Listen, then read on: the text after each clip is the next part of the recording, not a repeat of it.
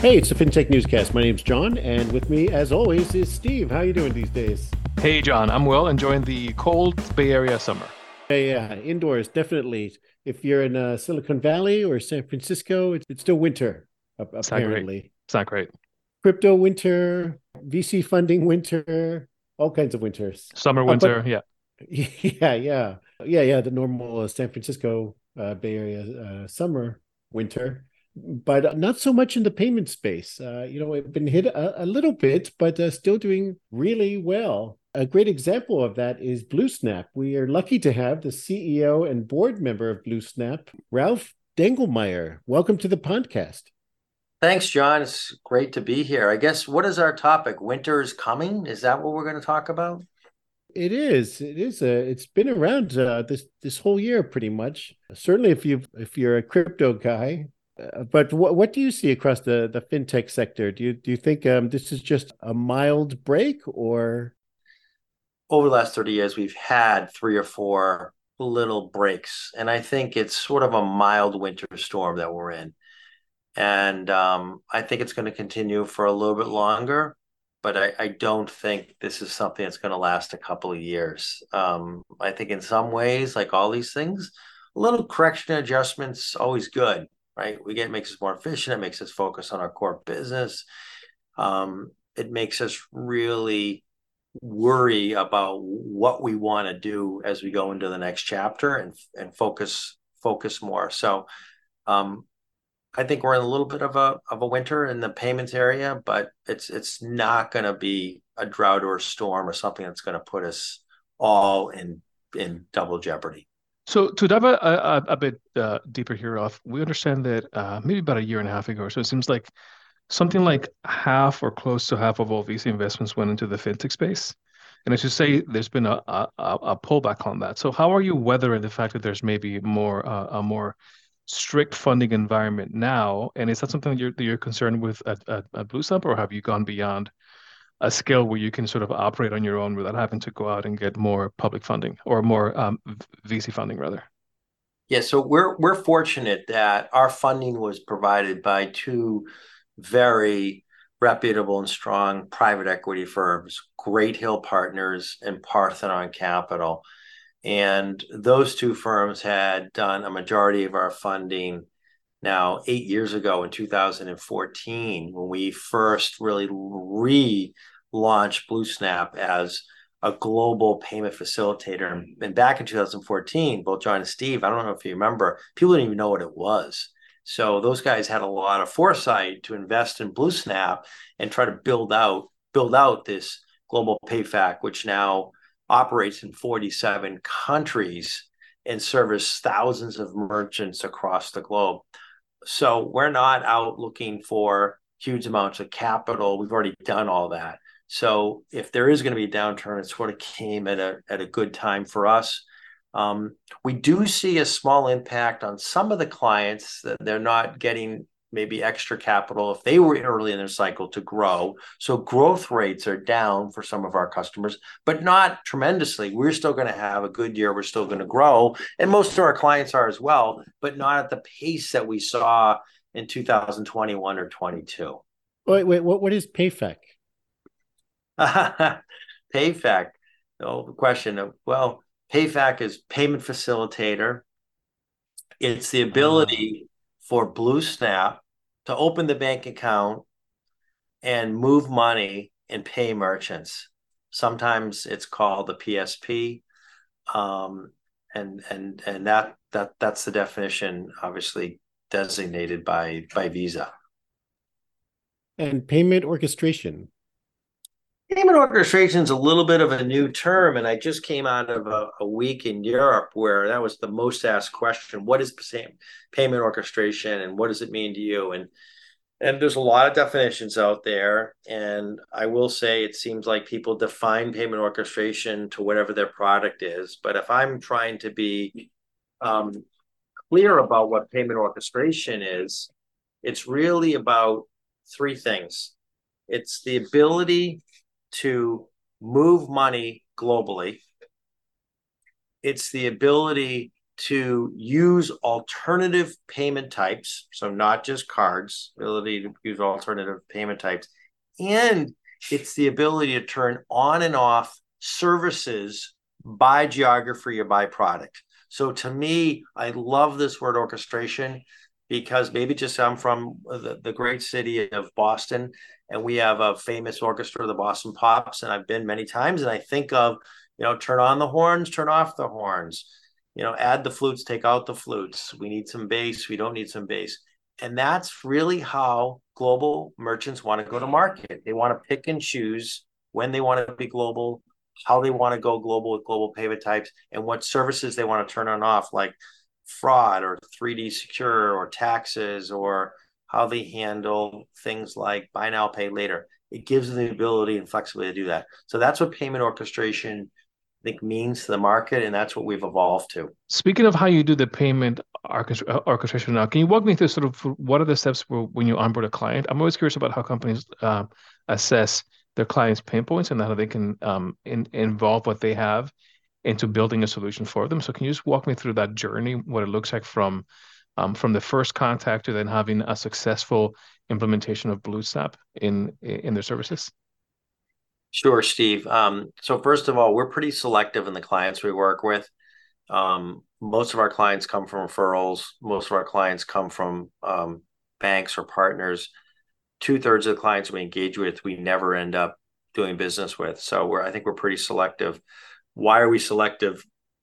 Number one is with each client, we write a solutions documentation that says of the two over 200 API calls, this is the exact way we think you should go to market in Australia, Canada, Europe, Latin America.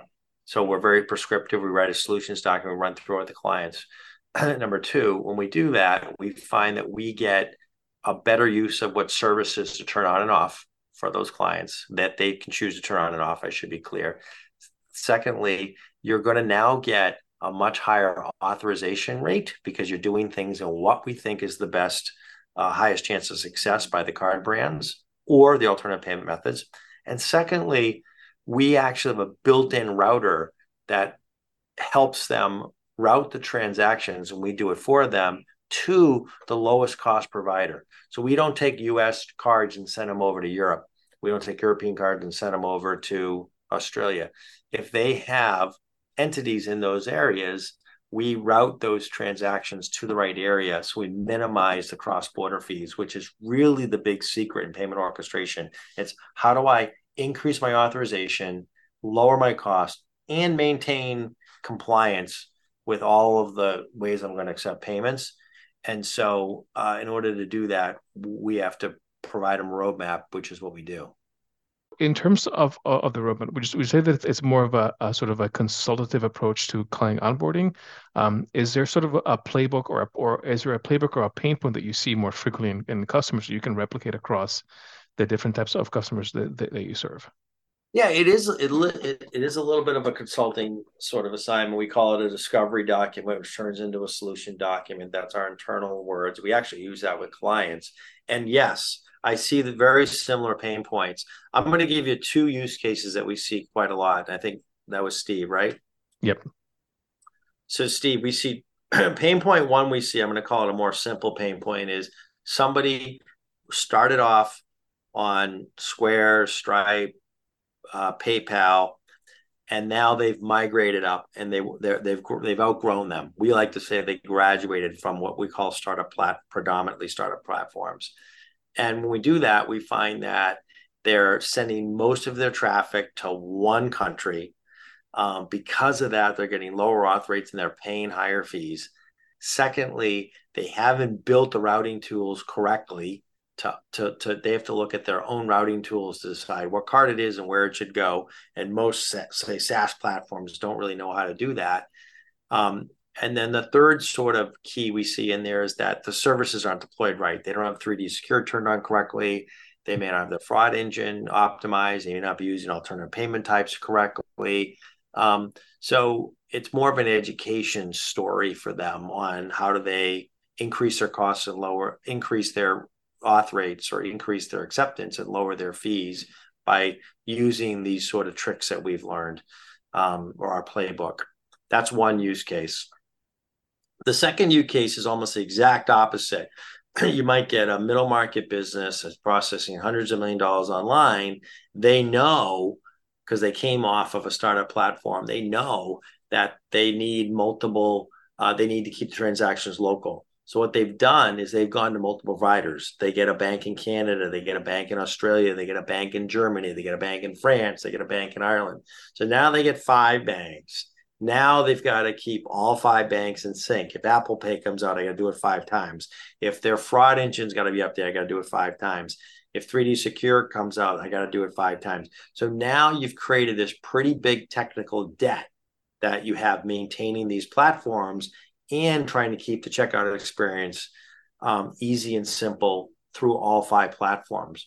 So a lot of times they give up and they say this isn't our core competency. Who do we who can we hire to do it? And they really are looking for payment orchestration and that's when we come into play. That's another very good use case. So we take and we call it converting from multiple payment providers to one. And so that's a that that's a second most common use case. So those two are sort of the most common use cases that we see here at bluesnap and you said two two thirds of the people that you talk to, potential customers, you you don't even take, so they don't fit uh, one of these models, or yeah, they don't. So so a couple a couple of things. They're either too small, um, they're you know price shopping in one country. Um, maybe it's a business category that we don't particularly want to be in involved in. Um, maybe they come in and say, we just want to use you for one country, not the other five. And it's just the effort we have to put into making a client successful isn't worth it for the volume they're giving us or the type of business we want or we don't think they're going to really expand and be the client we want. So that's right. Do you ever get pushback from uh, marketing or or sales uh, trying trying to get more customers? And then you're like well we have to be disciplined and we have our target yeah, right? we do. Oh yeah, yeah, it happens. All happened to me this morning. Yeah.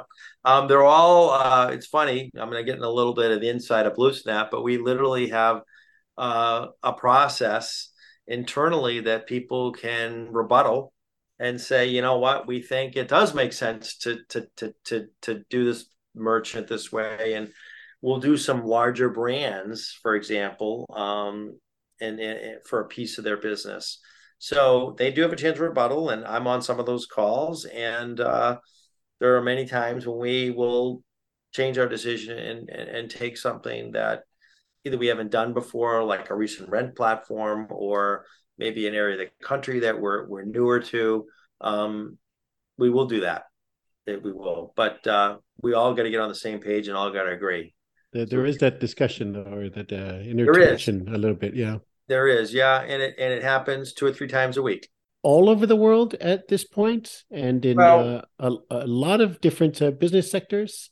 Uh, I yeah, saw something about a health. yeah, we're, we're, yeah. Press release. Yeah, we're so we're in a lot of different sectors. You're right. We're doing SaaS and manufacturing and retail and health and education and legal and elective surgery and charities. So we, we do a lot of businesses um, for sure. We are uh, licensed and registered in 47 countries to process. We have we have obviously clients in all those countries, but we also have people in most of those countries, which is which is a big deal to be a global payment facilitator. Um, and that's taken us, yeah, when you say been around a while, it's it's taken us a good 10 years to get that kind of coverage.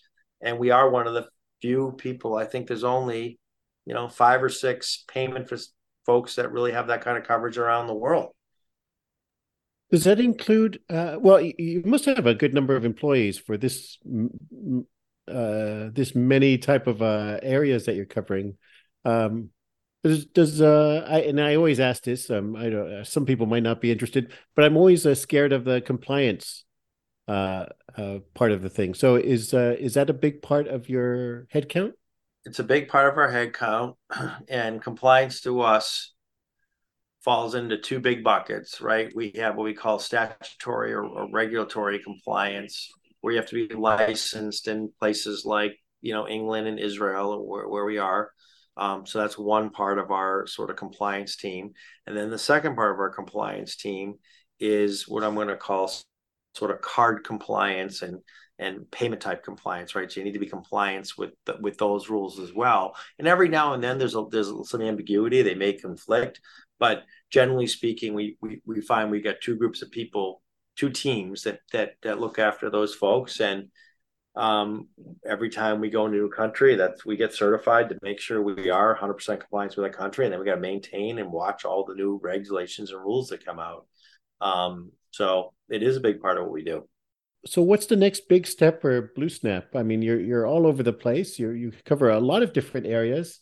Mm-hmm. Um, what uh, what what obstacle uh, would would you like to remove to that that would help you guys grow bigger? Well, I think I think we've made a really good name for ourselves with people that understand payments, and I think most merchants that are sort of in the middle of the market in these in these one of these forty seven geographies know who we are. Um, we've always sort of been, we used to call it the all in one platform. We sort of rebranded to the payment orchestration platform because that's what we're always building to. So I love the name. So I think people know, we, so we'd love more people to know who we are. I think the second big thing is the last couple years, um, we've been approached by SaaS platforms and by fintech platforms actually to enable them to white label and resell our technology. So I think that's also another form of in payment orchestration for platforms or for fintechs. And we call that embedding payments into a platform. So embedded payments. Um, we're, we're, we're newer at that. It's gone on the last couple of years. We've had massive success with lots of uh, multi-billion dollar platforms who are rolling BlueSnap out. We've seen the sales of those platforms to their merchants go up about tenfold in the last couple of years. So it's been it's been a good new market for us, and I think even though it's a couple of years old, I think that's our new venture. Yeah, yeah, certainly getting a, a lot of hype and uh, a lot of demand. Yeah, I, I, I see that everywhere. Uh, yeah, yeah, asking for that. Yeah, so to me, you know, maybe it was fortuitous, maybe it was luck, maybe it was you know good strategic planning, but payment orchestration payment orchestration is a great buzzword and it's a great terminology and it describes exactly what we do and embedded payments describes exactly what we do. We're embedding our payments into a platform that's reselling it to merchants. And we think if you want a global view of that if you're a platform wants to sell to globally to merchants you don't have a lot of options. Um, we're one of the few that can do that really well. Yeah, well, that that that, that does mean you have a a, a growth path because uh, yeah, it's a, certainly a big area. Uh, you work. You mentioned you work with uh, a lot of fintechs, and you've certainly been in the industry for a while.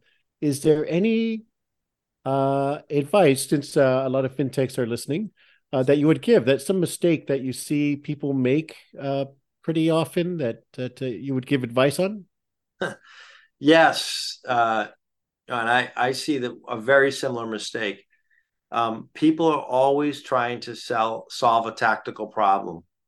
We always get a call saying we're in the U.S. now, we're trying to solve Canada, or we're in England, we're trying to solve, you know, the U.S.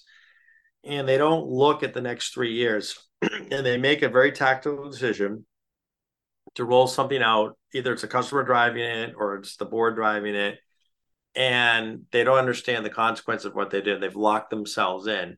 And the unwinding of those tactical decisions is is become a pretty big job. And the analogy I give people all the time is it's like you got a house that he's remodeling and, and you're going in with no no master plan. You just did the bedroom and then did the downstairs bathroom, then you did the garage, and you realize now your plumbing doesn't work. And it's just it, it just seems like you you spend all this time doing a plan for your product or your company, and then you don't really give payment strategy the same respect. And so it becomes extremely difficult. I think that's one mistake. I think the second mistake that people make is everyone's rushing to become a PayFac and they don't really know what that means.